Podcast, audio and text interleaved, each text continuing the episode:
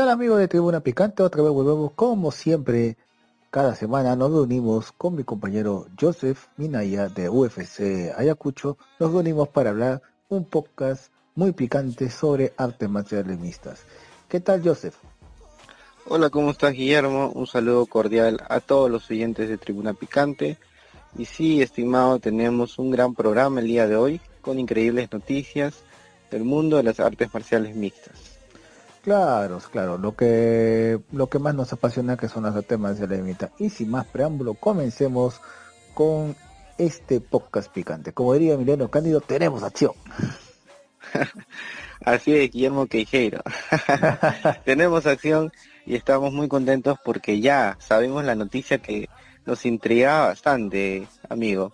El FFC 44 será transmitido en vivo por Movistar Deportes, eh, teniendo un precedente ¿no? en la historia de las MMA, porque va a ser eh, uno de los primeros eventos de artes marciales mixtas peruano, netamente, que va a ser transmitido por un canal de cable. ¿no? En este caso, Movistar Deportes, eh, la estelar ya la saben, es Molinedo versus Araúz, Hemos tenido ah, en el programa invitados que van a participar en este gran evento, pero todavía no sabían el dato, ¿no? Que recién esta semana, hace seis días, se ha, se ha posteado en las redes sociales, con mucho orgullo por parte de Jackson Mora, y esperemos que va a ser un gran evento este 4 de septiembre, cae día viernes, así que no hay pretexto para perdernos esta increíble, este increíble evento, Guillermo. Totalmente de acuerdo. Ahora, vamos a ver que es un gran paso lo que han dado, o sea, hacerlo en, un, eh, en un canal de cable y tan importante como Movistar. Sé que muchos dirán, estás loco, pero Movistar es, no es tan bueno en sus transmisiones, pero independientemente de las opiniones que cada uno tenga sobre Movistar, eh, ese es un gran paso. Ahora vamos a ver si es que lo van a pasar en vivo por televisión o también lo pueden pasar por el aplicativo del app Movistar, porque Movistar siempre también tiene la costumbre de pasar los partidos de, fútbol peruano. Y también el año pasado, cuando, para los fanáticos de baloncesto, eh, también pasaron los partidos mediante su app Movistar.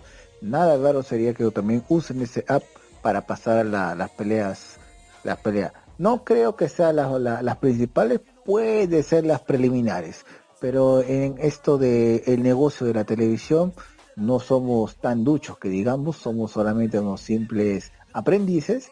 Vamos a ver, pero igual, independientemente de esto, se les felicita. Ahora la pregunta que me hago, ojalá y recomendación a Movistar, por favor, pónganos narradores que sepan de artes marciales mixtas. ¿Sí o no, yo sé como que pasó el combate América. ¿Cómo vas a decir? Lo estás estrangulando por el, por el mataleón. O sea, ese fue un, para mí ese fue un craso error y ese para mí fue el más notable de todos los errores que tuvo. Sí, correcto. Hubieron varios errores en realidad, no solamente el caso de, del Mataleón, que era guillotina. Eh, hubieron eh, ahí errores de narración, pero bueno, estamos en, en ese crecimiento, ¿no? Y es parte de, los tropiezos son parte de, pero esperemos que, que se aprenda de, de, ese gran error que hubo, ya que fue muy duramente criticado en, en el momento en las redes sociales el narrador de Combate América, creo, ¿no? Si no me equivoco. Sí, buen Combate América. Eh, bueno, este, nada, esperemos que, que hagan un llamado y un reclutamiento a un staff este profesional, ¿no? Que, que sepa al menos del tema y bueno, creo que en el medio este, hay muchos, eh, se puede decir, eh, opinólogos y también, ¿por qué no?, prospectos de, narradores de deporte de contactos. ¿no? Eh, bueno, hemos tenido la semana pasada que mandamos un gran saludo a Renzo Altuna, que creemos que puede ser una gran opción, ¿no? Que ya que tiene bastantes conocimientos y es, ojo, periodista, que está enfocado a las MMA. Sí, sobre todo, me, me, me, sacaste la palabra de, la boca. Justo era un gran saludo a Benzo Altuna. Eh, para mí es uno de los indicados de todo el medio peruano. Me imagino, me sería como comentarista. Para que, un gran, candidato, un gran candidato comentarista. Bueno, ya que depende, bueno, ya depende de tanto de Benzo como de la alta gerencia de Movistar si es que lo convocan, pero para, para mi parecer él debería ser uno de los comentaristas invitados porque tiene, eh, conversando con él prácticamente cuando grabamos el podcast y post podcast nos tiramos, estuvimos como casi tres horas hablando de puras artes marciales de Sí. Si, la noche era eterna, nos podríamos haber más o menos hablado hasta cinco o seis horas y no parábamos de hablar porque realmente es una biblioteca abierta y tiene un muy buen análisis. De todas maneras tenemos que volver a hacer otro programa eh, con el gran amigo Renzo y sí, el tiempo no nos, no nos este, ayudó en ese aspecto porque quisimos seguir y seguir, pero ya, bueno, este, el mismo celular ya se apagaba y era nuestro límite en ese momento, pero de todas maneras es un gran candidato, esperemos que ahí hagan bien su chamba los de FFC para que recluten, como vuelvo a repetir, un gran staff que, que haga ver la calidad, ¿no? del deportista eh, que lo merecen, pues, ¿no? Los, estos atletas de MMA que tenemos va a ser un increíble estelar, hemos este visto también la, las peleas este, preliminares, también están muy buenas, hay peleas internacionales, en fin, y es el primer evento después de la cuarentena total que hubo en la quincena de marzo de este año, entonces va a dar que hablar eh, mucho este evento. Y esperemos también, Guillermo, que sea como dije, un precedente para que esto siga sostenible en el tiempo, ¿no? Y que los eventos tengan ese, esa magnitud de, y ese apoyo de parte de los medios, en este caso televisivo, y para que sean también transmitidos, ¿no? Los, los que vienen aquí en adelante. Esperemos que, que se un gran trato entre las empresas eh, de eventos deportivos con las de transmisión, en este caso por cable, ¿no? Claro, claro. Éxitos para eh, Fusion, éxitos también para Movistar y vamos a cambiar ahorita de tema. Vamos a hablar sobre la noticia del momento, lo que pasó en Bellator. Un nuevo campeón, totalmente inesperado y sobre todo que viene de un país que realmente la, hace unos días hablamos de Rusia y realmente es una caja de Pandora eh, los, los luchadores rusos. Realmente qué impresionante la cantidad de luchadores de calidad que genera ese país. La victoria de Vadim Nemkov, eh, bueno, le ganó el campeonato de semipesado a Ryan Bader, que muchos daban como favorito. En realidad no, no esperaban eh, que iba a ser al menos también de esta manera, ¿no? Sorprendió tanto el resultado como la manera como logró arrebatarle el campeonato de los 93 kilos este ruso de 28 años con 14 peleas, 12 ganadas y 2 perdidas, con una tremenda secuencia de high kick y puños en el segundo round del evento estelar del Bellator 244. Una pelea que realmente para mi gusto fue entretenida, fue entretenida. hasta ahora sigo extrañando cuando pasaban por, por Fox, Bellator, ahora uno tiene que buscar los links eh, vía, vía el streaming de internet, pero eh, fue muy bonito para los que nos gusta esto, fue una clase magistral de cómo derrotar de una forma muy bonita a tu rival. realmente fueron impresionantes además de esos high y los cambios de puño. Esa combinación de puños y high espectacular. Parecía una película de Kung Fu. Sí, una película de artes marciales, estuvo muy bien ejecutada, parecía hasta coreografiada, ¿no? Pero nada, eh, fue, fue el esfuerzo de este peleador ruso como tú dices, este, últimamente Rusia está dando mucho que hablar es, y está demostrando, como te dije en uno de los programas, que es una gran potencia, ¿no? Como es un país que tiene una potencia en no solo el aspecto, eh, decir político, económico, sino también deportivo, ¿no? Está demostrando que, que los rusos son de temer y que en las artes marciales siempre van a ser eh, grandes potencias, también como lo son en otros aspectos, ¿no? Exacto.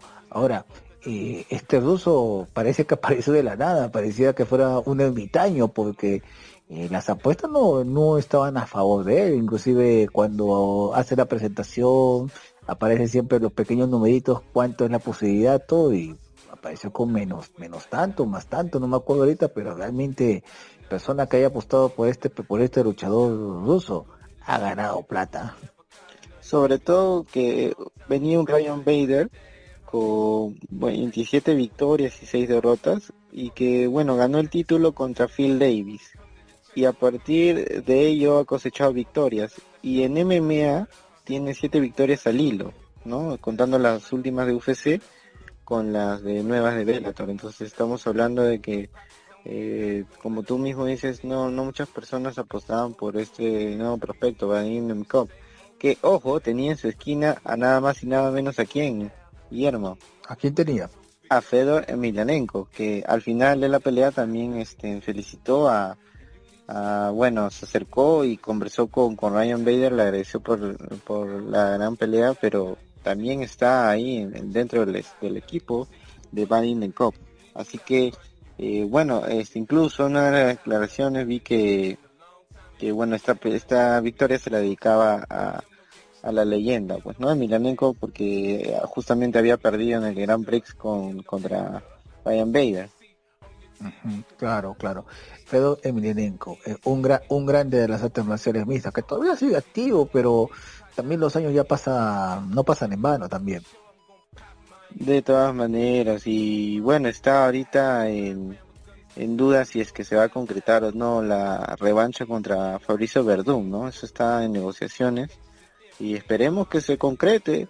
¿Tú a quién darías como favorito? Yo sí creo que tiene más posibilidades ahora este Fedora, porque ya también, ah, bueno, haciendo un comparativo rápido, yo creo que, que eh, Fabricio sí ha tenido una, una caída impresionante en su físico, ¿no? Con, me sorprendió cuando volvió después de un tiempo prolongado porque lo habían suspendido por un tema de, de la usada, ¿no? y volvió al UFC y yo lo vi totalmente diferente, o sea, no me sorprendió. Sin embargo, ojo, tiene la, la técnica, ¿no? La sapiencia y, todo ese recorrido de, de peleador de MMA y, obviamente multicampeón de, de Jiu-Jitsu, ¿no? Entonces es peligroso, Fariso Verdun sí, pero las últimas peleas de Feo también lo, lo vi como que, que tiene todavía esa chispa. Entonces eh, me parece que ya está un poco la balanza más eh, equilibrada, pero creo lo veo con armas peligrosas a, Fedor, ¿no? Si es que Fabricio no no concreta algo en el piso, porque ese es su ese es su base, ese es su fuerte, ¿no? De Baikabalo.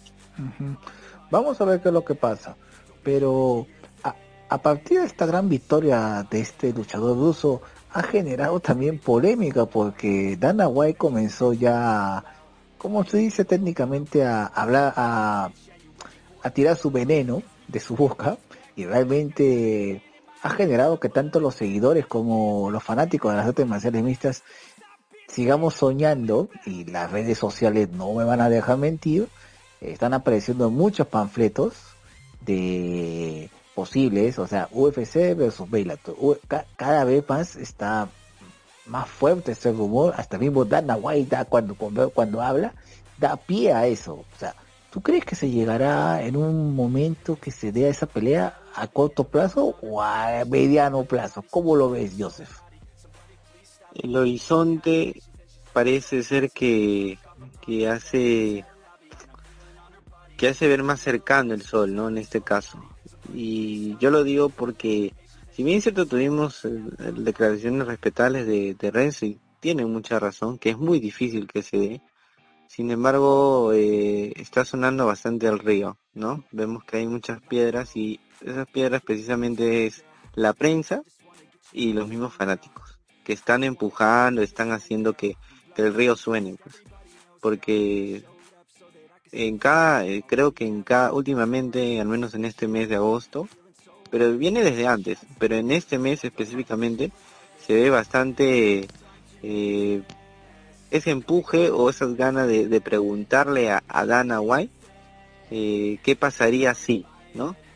Entonces ahí como que no sé si si eh, Dana, a mí me sorprende que él, responda, ¿no? Que él le tome como que haga un, su análisis y, diga y, de este tipo de declaraciones, pero como que hay un empuje, ¿me entiendes? O sea, como que los fans quieren eso. O sea, los fans quieren eso, la prensa la escucha y transmite y hace las preguntas. Y Dana últimamente hizo una, declaración un poco controversial porque, bueno, soberbio, característica de él, que prácticamente la división semipesados están todos los retirados del UFC, ¿no? y que no, no tendría sentido o como que, que el UFC pasaría por encima a Bellator de darse un enfrentamiento entre los campeones. Y bueno, esto fue lo que él declaró. Últimamente no vi si es que Scott Coker respondió a ello, pero está creando la chispa, ¿no? Y tú sabes que esa chispa puede prenderse en cualquier momento. Entonces, eh, creo yo que sí es una posibilidad. Hasta el momento lo veo a mediano plazo, porque no veo todavía el tema de, de quién este eh, está haciendo ya algo más que simplemente declarar. Pero si sigue así, ¿no? Vamos a ver cómo, si el otro mes sigue en este mismo ritmo el, el interés y, y Dana White sigue respondiendo, yo creo que se ya desearía eh, a corto plazo. Pero va a depender de, cómo se sigue manejando esto, ¿no? Porque tú sabes que también eh, él, ve temas mediáticos para también eh, captar, ¿no? Mayores este, fans o, mayor público y crear alguna expectativa en una pelea X. Pero yo creo que obviamente más ganaría Bellator, ¿no? Porque Bellator es este una empresa que sigue en crecimiento, pero todavía no está a la altura pues de un UFC actual, ¿no? Claro, aunque también la estrategia de Dana White tampoco es, es nada descabellada, porque también eh, en esta en esta época que estamos de pandemia mundial, la economía también se está viendo un poco eh, afectada. Ahora, nada raro sería de que también uno de las ideas, una de las ideas locas que tenga Dana White es comprar Bellator. ¿Y cómo lo puede comprar? Prefiero, o sea, voy al evento, le gano, prácticamente ya no tendría auspiciadores, estaría en quiebra y me sería más fácil adquirirlo. ¿Por qué lo digo eso? Porque a lo largo de la historia de la UFC, adquirido empresas. tenemos las, tenemos el Pride, que para muchos nos dolió, y el Strike, el Strike Force. Claro, el Strike Force, el Wake, no el Pride, que precisamente fueron compras, absorciones, bueno, eh, no sé qué tanto o qué exacta terminología usaría, pero son parte de, o sea, toda la, la cartera de peleadores que tenía cada, cada una de esas empresas que hemos mencionado está actualmente en el UFC, ¿no? Y bueno, los que están terminando el contrato con UFC obviamente están migrando a Bellator, pero Bellator como que tiene una forma, ¿no? De, de se puede decir, de hacer sus peleas distintas, tiene otro estilo, ¿no? y que también tiene una estrategia de, se puede decir, de mercado diferente porque ellos sí aceptan diversas eh, auspicios o diversos este, participaciones de, marcas en, dentro de sus eventos. O sea, algo un poco como que cuando empezó el UFC, que era un poco así, ¿no? Ahora ya es más restringido, es diferente, es un poco más de... Eh, hasta se puede decir burocrático porque eh, trata de, llevar un orden, ¿no? Y tiene un tipo de negociación también con los peleadores un poco más este cerrado, ¿no? Más como que más exclusivo y nada, a pesar de que ambos tienen diferentes estilos. De funcionamiento, eh, en un futuro podría darse eso, podría darse esa compra eh, que tú dices. sin embargo, la compra yo sí lo veo lejano todavía. El enfrentamiento de Bellator versus UFC el día de hoy lo veo a mediano plazo. Vamos a ver cómo siguen estas declaraciones que responde Scott Coker y, cómo sigue todo esto para ver si se concreta o no, al menos para el próximo año, un posible enfrentamiento entre Bellator y UFC. Pero la compra sí yo lo veo un poco más a largo plazo todavía, ¿no? Claro que para, para los fanáticos sería prácticamente un sueño hecho realidad, o sea, dos grandes empresas que se peleen para, para ver quién es la mejor. Ahora la pregunta es, ¿pondrán los títulos en juego o será tipo eh, la, primera entrega de Rocky Balboa en la cual era solamente exhibición y, solamente generaba expectativa?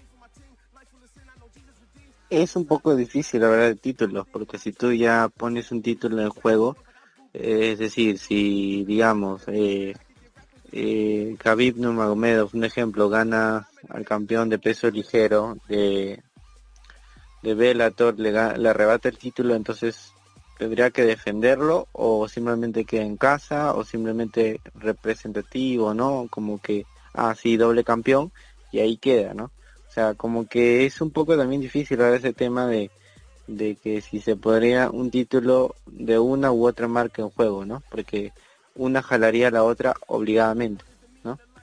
O sea, la participación. Entonces, yo creo que si se da esto puede ser algo muy, muy exclusivo, ¿no? Entonces va a ser campeón versus campeón y por ahora probablemente ver quién sea el mejor y hay que ahí quede, ¿no?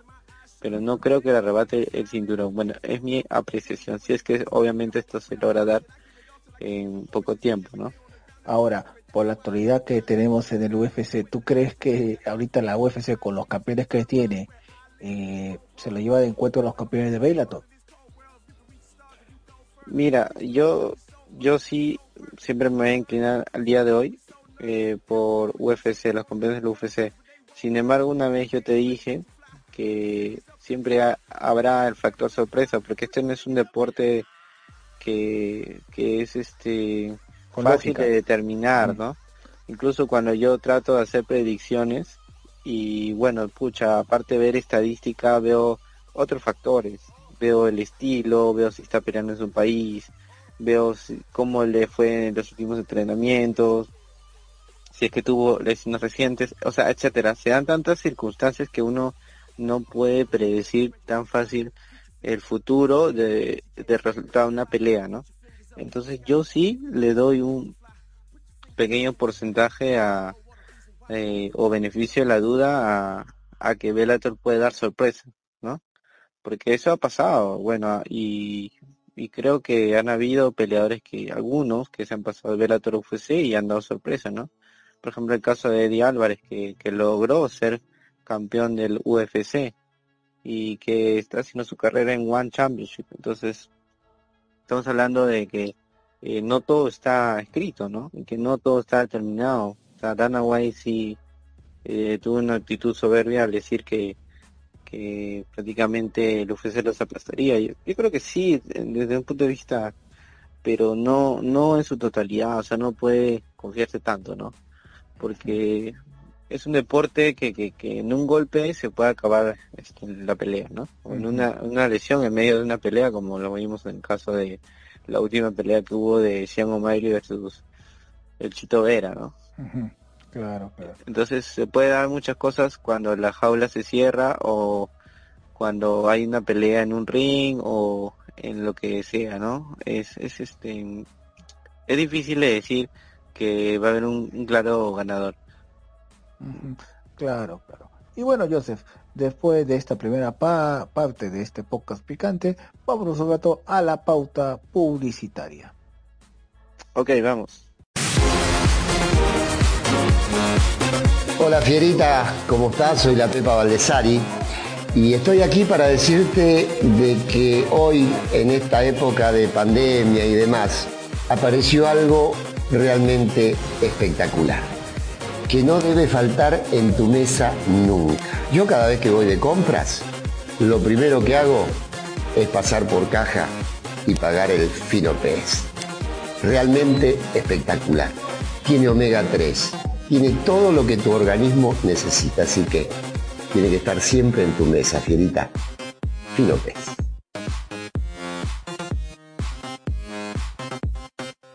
Y luego de la pauta publicitaria de este podcast picante, regresamos con más de artes marciales mixtas. En esta, en esta segunda parte vamos a hablar sobre el último evento del USF Fight Night Las Vegas. ¿Qué número de Las Vegas ya estamos? En el 7. Número 7. UFC Las Vegas número 7. Eh, un evento desde mi punto de vista promedio porque creo que los últimos nos dejaron con con, la valla muy alta, muy alta estaba la valla, sí, sí, muy, muy alta estaba la valla. Creo que, que el estelar salvó bastante este, este evento que un poco se iba a caer, ya vamos a ir viendo lo que pasó, ¿no? Aunque el Estelar, aunque, ojo, ojo, aunque no estuvo tan fofa que digamos, pero Lo que pasa es que ya estábamos, ya, o sea, nos habíamos quedado con la valla, pero dije, bueno, si comparamos, claro, estaba, estaba haciendo fofa, pero media fofa, por no decirle, pero eh, la pelea final nos le levantó, no, no volvió otra vez a la, al mundo UFC. Sí, claro. Aunque bueno, como usualmente lo hacemos, eh, el análisis dentro de las tres últimas peleas Sí, la costelar y la anterior a ella tuvieron finalizaciones rápidas, ¿no? En el primer round. Así que vamos a comenzar con cada una de ellas. La tercera pelea, que fue, por ejemplo, en la categoría de peso ligero. Austin Hobart versus Mitokayo Joseph Solecki. O Solecki. Bueno, en este caso, la pelea de peso ligero fue entre dos prospectos jóvenes, que el cual tenían o tienen un récord todavía que está recién empezando, ¿no? Eh, en el caso de Austin, que fue campeón del LFA, que es el Legacy Fighting Alliance, fue campeón de peso ligero y está en el UFC desde el 2019, desde mayo. Ha tenido dos victorias y bueno, tres derrotas al día de hoy en caso de Joseph Solecki o Joe Solecki, que es como él ha hecho el diminutivo, eh, es un peleador de Contender Series que ha sido clasificado en julio de 2019 y desde diciembre del año pasado es que está en el UFC con un récord de 2-0 y de 5 victorias consecutivas en MMA. Acabó con una sumisión eh, Guillermo, un poco que también le gusta a algunos fans, ¿no? Ver sumisiones. La sumisión, claro. Y bueno, rápidamente, analizando el round, fue eh, empezando Soleki con buenas combinaciones de puños y buen pateo, que luego usó el clinch para llevar a Howard contra la reja y construir su sumisión de pie. Joe amarró fuerte su triángulo de piernas al cuerpo de Austin, tomando su espalda trepado y castigando con puños para buscar el enganche y ejecutar el mataleón colgado sobre su rival, ¿no? Trepado, tipo koala, como hemos visto, por ejemplo, cuando ganó Uriah Faber, le gustaba usar mucho esa técnica. Y bueno, sometió a su rival en el primer round a los 3 minutos con 51 segundos. Victoria rápida de mi tocayo Joe Solecki. Son dos buenos prospectos, sobre todo que una categoría de peso ligero muy competitiva, pero vamos paso a paso todavía. Eh, hay que seguir viendo estos dos prospectos y vamos a ver si es que están a la altura de los de, top 15. Me gustaría verlo con un top 15, me gustaría verlo. Sí, porque bueno, tiene eh, increíbles victorias, aparte de que Dana White por algo lo ha reclutado y le ha dado el contrato en el UFC ya viene con un 2 a 0 y creo que va a dar sorpresa este gran peleador Joe Solecki. Ojalá, ojalá que no nos equivoquemos, porque realmente hay que tenerle miedo a Dana White cuando pone prospecto. Después de lo que vio con, eh, con O'Malley, realmente ya no sé qué pensar de Dana White, que estoy sincero. Pero ese va a ser, ese es otro tema ya. Ahora vamos a seguir con el con la segunda pelea. Fue, fue una pelea muy interesante en la segunda también. La coestelar que no iba a ser esa, ojo. Claro. Se canceló la pelea de OSP o Ovington Brooks versus Alonso Menifield. Iba a ser la coestelar, sino que el peleador OSP dio positivo a un segundo test de coronavirus. Claro, sí. Tuvo que cancelarse esa pelea que va a ser eh, se realizada en otra fecha, ¿no? Es, que haya sido anulada, sino que va, a transmitirse en otro momento. En este caso, la coestelar fue de Marcin Praxnio o Praxnio versus Mike Rodríguez. Una pelea interesante en la categoría también de semipesados. Eh, Mike Rodríguez que tiene un récord de 11 victorias, 4 derrotas. Y Marcin Praxnio polaco de 32 años con 13 victorias y 5 derrotas. Y Mike Rodríguez, apodado Slow, que en español sería lento, no sé por qué le han puesto ese, ese apodo. Eh, peleador profesional desde el 2014, ha sido seleccionado también del Dana White Contender Series. ¿Sabes por qué le dicen slow, sí? Yo no, no, bueno, de repente es sarcasmo, ¿no? Eh, es, es, sarcasmo y otra cosa. Me parece, si es que la memoria no me falla, eh, había un había un personaje de Speedy González, el lento Rodríguez, que, o sea, si Speedy González era rápido, había el otro que era el lento, el lento, el, lento Rodríguez, porque solamente se defendía con una pistola. Ahorita más que fue eso, es lo paloma para poner ese, esa, ese apelativo. Pero ojo, pero no lo he visto tan lento Rodríguez. O de seguro estoy acostumbrado a la lentitud, no sé, o, mi vista, o, mi vista tiene eh, sido trasplante de córnea. Para la categoría de los semipesados ya lo vi rápido, ¿no? Y de repente la puedo es un tema de sarcasmo y bueno, este, está en el UFC desde el 2018 y actualmente tiene, eh, perdón, sí, actualmente tiene un récord de 2 y 2 en UFC, sí, está en el 2000, desde el 2018 que empezó su debut en el UFC 223.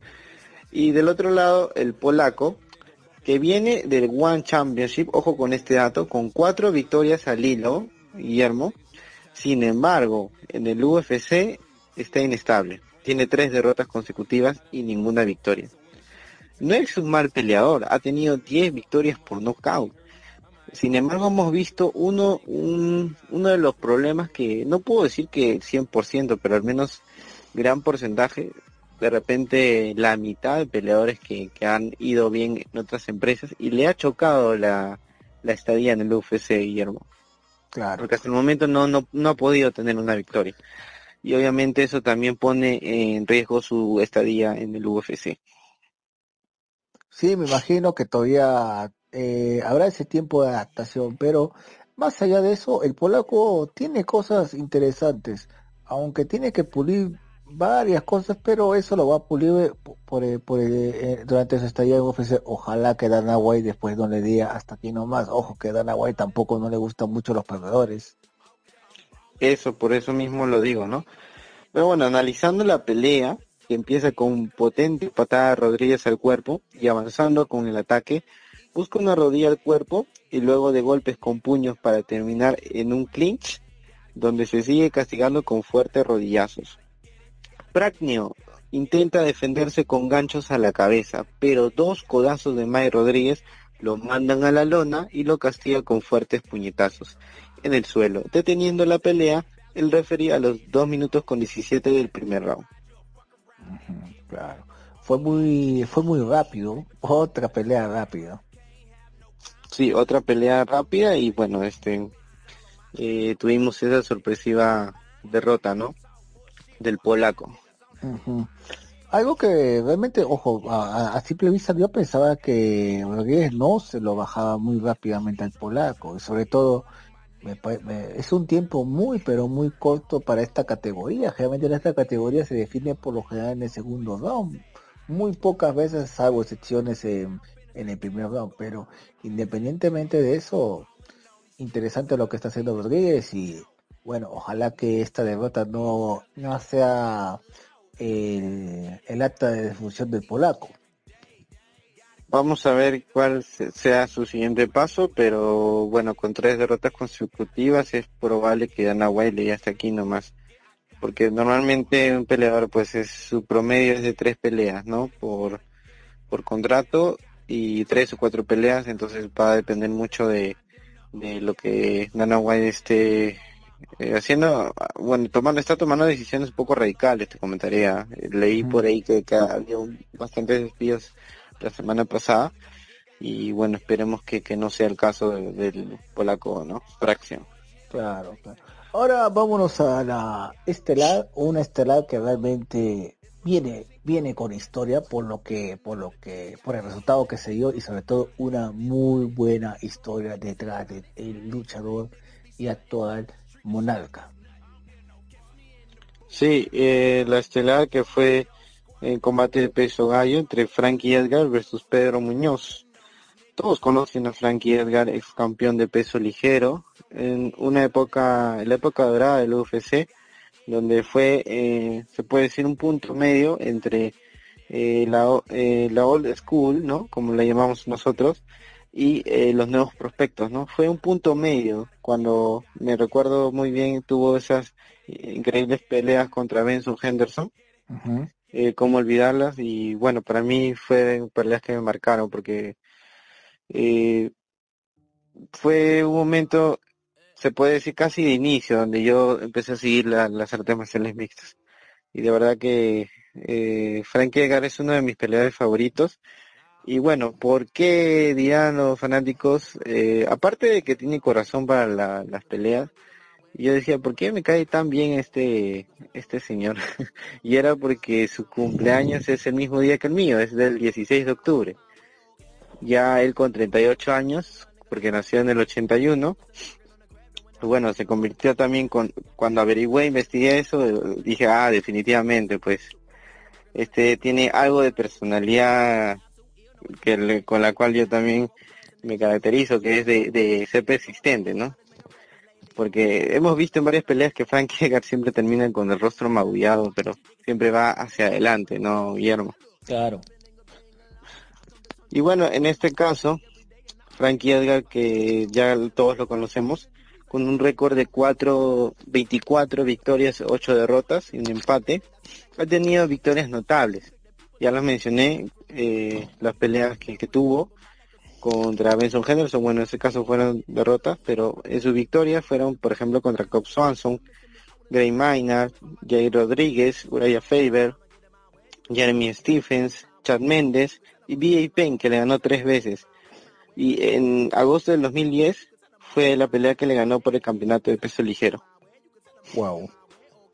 En sus derrotas destacables, bueno, tenemos las dos veces que le ganó Aldo, las dos veces que le ganó Henderson y bueno, cuando le ganó Max Holloway también, ¿no?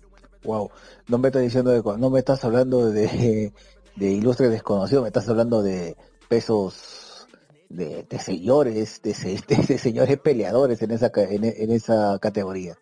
Sí, sus derrotas notables han sido con ex campeones, ¿no? Del UFC. Y, y bueno, ha dado tremenda batalla Frankie Edgar, pero vamos a ver, mira, él llega con como el número, rankeado como el número 8, pero en peso pluma. Ha sido su debut en peso gallo contra Pedro Muñoz, que está como el número 5, Guillermo. Esta categoría está bien contendida y de verdad que tiene mucha mucha salsa y está en, se puede decir, en la cúspide de las divisiones. Es muy competitiva, de verdad. En, en el caso de Muñoz, ha tenido victorias notables contra el ex campeón Cody Garbrandt con ese tremendo knockout en el primer round, Brian Caraway y Brett Jones. En caso de sus derrotas notables, ha sido por ejemplo contra Sterling, John Dodson Jimmy Rivera. El brasileño de Sao Paulo ha estado demostrando bastante poder de sus puños, ¿no? Y la verdad que esta división de peso gallo, los peleadores son muy rápidos, muy veloces. Sí, una, una división de peso gallo que realmente diría que desde el más allá de, del top 15 los luchadores todos están por nivel parejo. Nivel parejo. Sí, definitivamente hay cuatro ex campeones incluso eh, del UFC en esa categoría. Eh, tenemos a Chito que ahora está eh, dentro del top 15. O sea, tenemos este muchos peleadores notables, ¿no? Eh, de verdad que cualquier pelea de peso gallo del top 15 es muy interesante y, muy este, competitiva, ¿no? Exacto. Y vamos a ver, pues, o sea, ahora describe cómo fue esa pelea. Mira, esa pelea ha sido un resultado muy cerrado. Si bien es cierto ganó Frankie Edgar, yo sí, este, a pesar de que es mi pelea favorito, yo sí eh, tengo una apreciación de que pudo haber sido o empate o también la pudo haber ganado Muñoz. De repente ya es cuestión de perspectiva porque son tres jueces que dieron un resultado de, dividido, ¿no?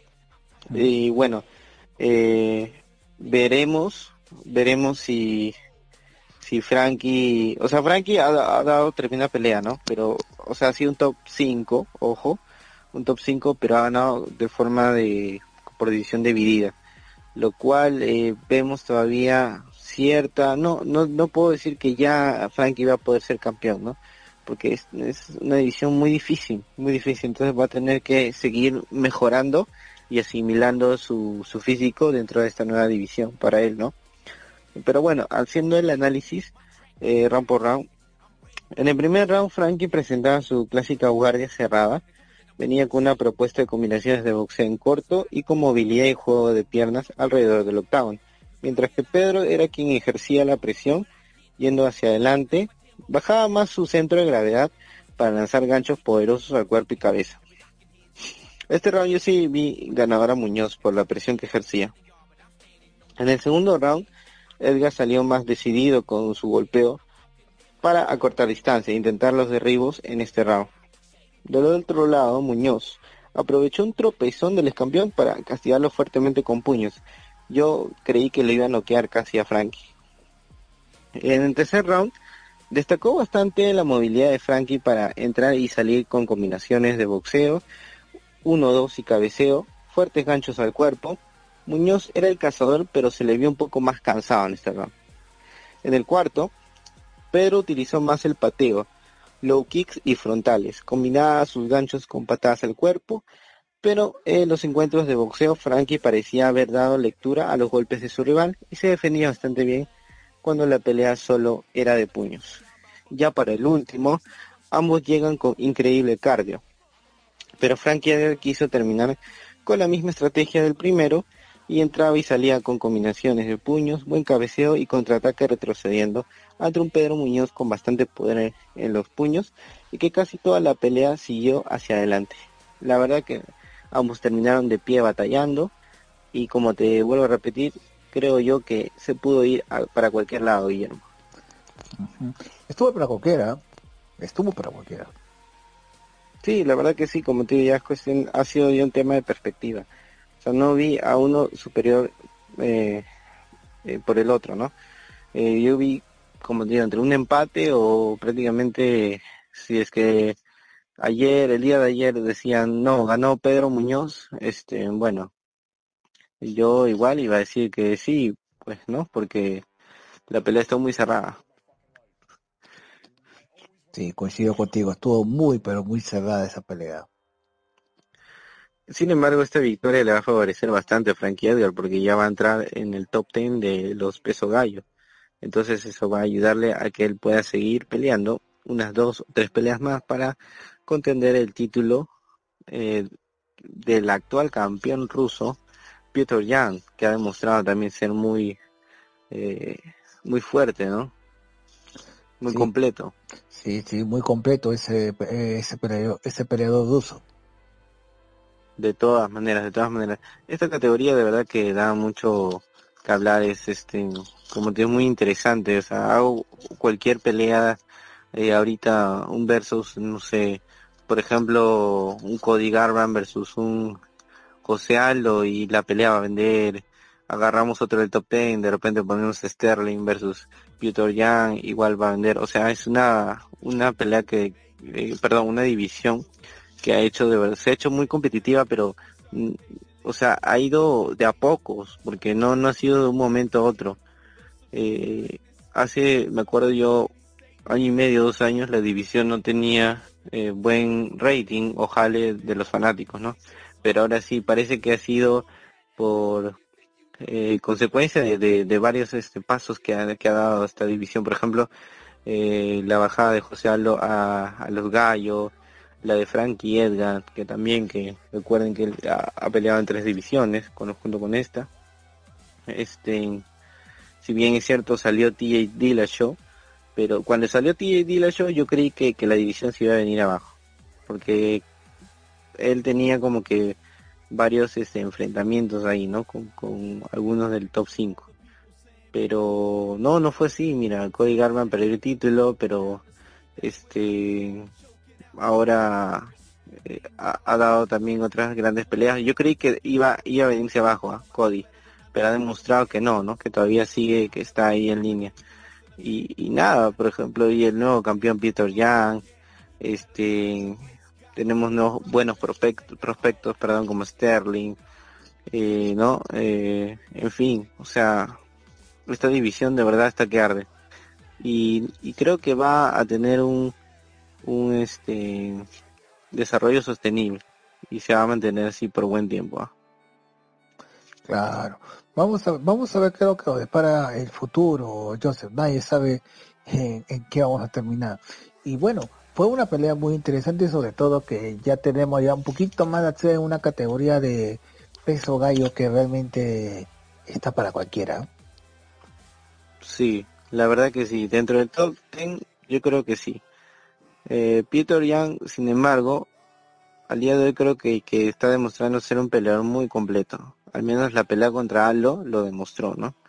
Lo demostró porque cambió a último momento, o en medio de la pelea cambió su estrategia para no, no, no perder esa pelea, ¿no? Porque Aldo había dañado bastante su pierna de apoyo, recordamos que hizo el cambio de guardia y peleó con guardia cambiada. Entonces, este, utilizó su, su gran o sea, hizo de verdad cosas increíbles. Pero vamos a ver cómo los demás, este, contendientes del título van a, afrontar ese gran reto, ¿no? Ahora vamos a ver. Y bueno, como se dice, la función se acabó y este podcast ya estamos en el final. Tus últimos, tus últimos acápites, Joseph. Eh, estar agradecido una vez más, Guillermo, de acompañarte en este gran programa. Eh, recuerden que no falta nada para la pelea del FFC 44. Eh, apoyamos todos los peruanos fanáticos de las artes marciales mixtas para que el deporte siga creciendo. Va a ser la próxima semana, prácticamente el viernes. Y esperemos que, como tú dijiste, que la plataforma o diversas plataformas de Movistar haga su buen trabajo y que podamos verlo sin ningún problema. Y aparte también el Bellator está también demostrando calidad en sus eventos y esperemos que más adelante se dé este gran enfrentamiento entre Bellator y UFC, ¿no? Claro, y también invitar a todos nuestros seguidores picantes a seguirte en UFC, en tu grupo UFC Ayacucho. Sí, eh, gracias Guillermo por hacerme recordar. Bueno, están invitados todos los oyentes de Tribuna Picante a mandar sus solicitudes para UFC Ayacucho. Ya el próximo mes eh, van, a ver los nuevos cambios, van a haber sorpresas y más participación de mi persona y contacto con el público en general, ¿no? Y también hacemos la invitación abierta a cualquiera de los peleadores del FBC para hacerle una entrevista y que ellos mismos nos hagan la invitación oficial a este increíble evento, ya que los que hemos tenido en anteriores ediciones todavía no, no sabían eh, ¿no? el dónde iba a ser transmitido. Entonces ya tenemos la, la invitación, pero queremos que ellos nos hagan la invitación oficial a todos los fanáticos.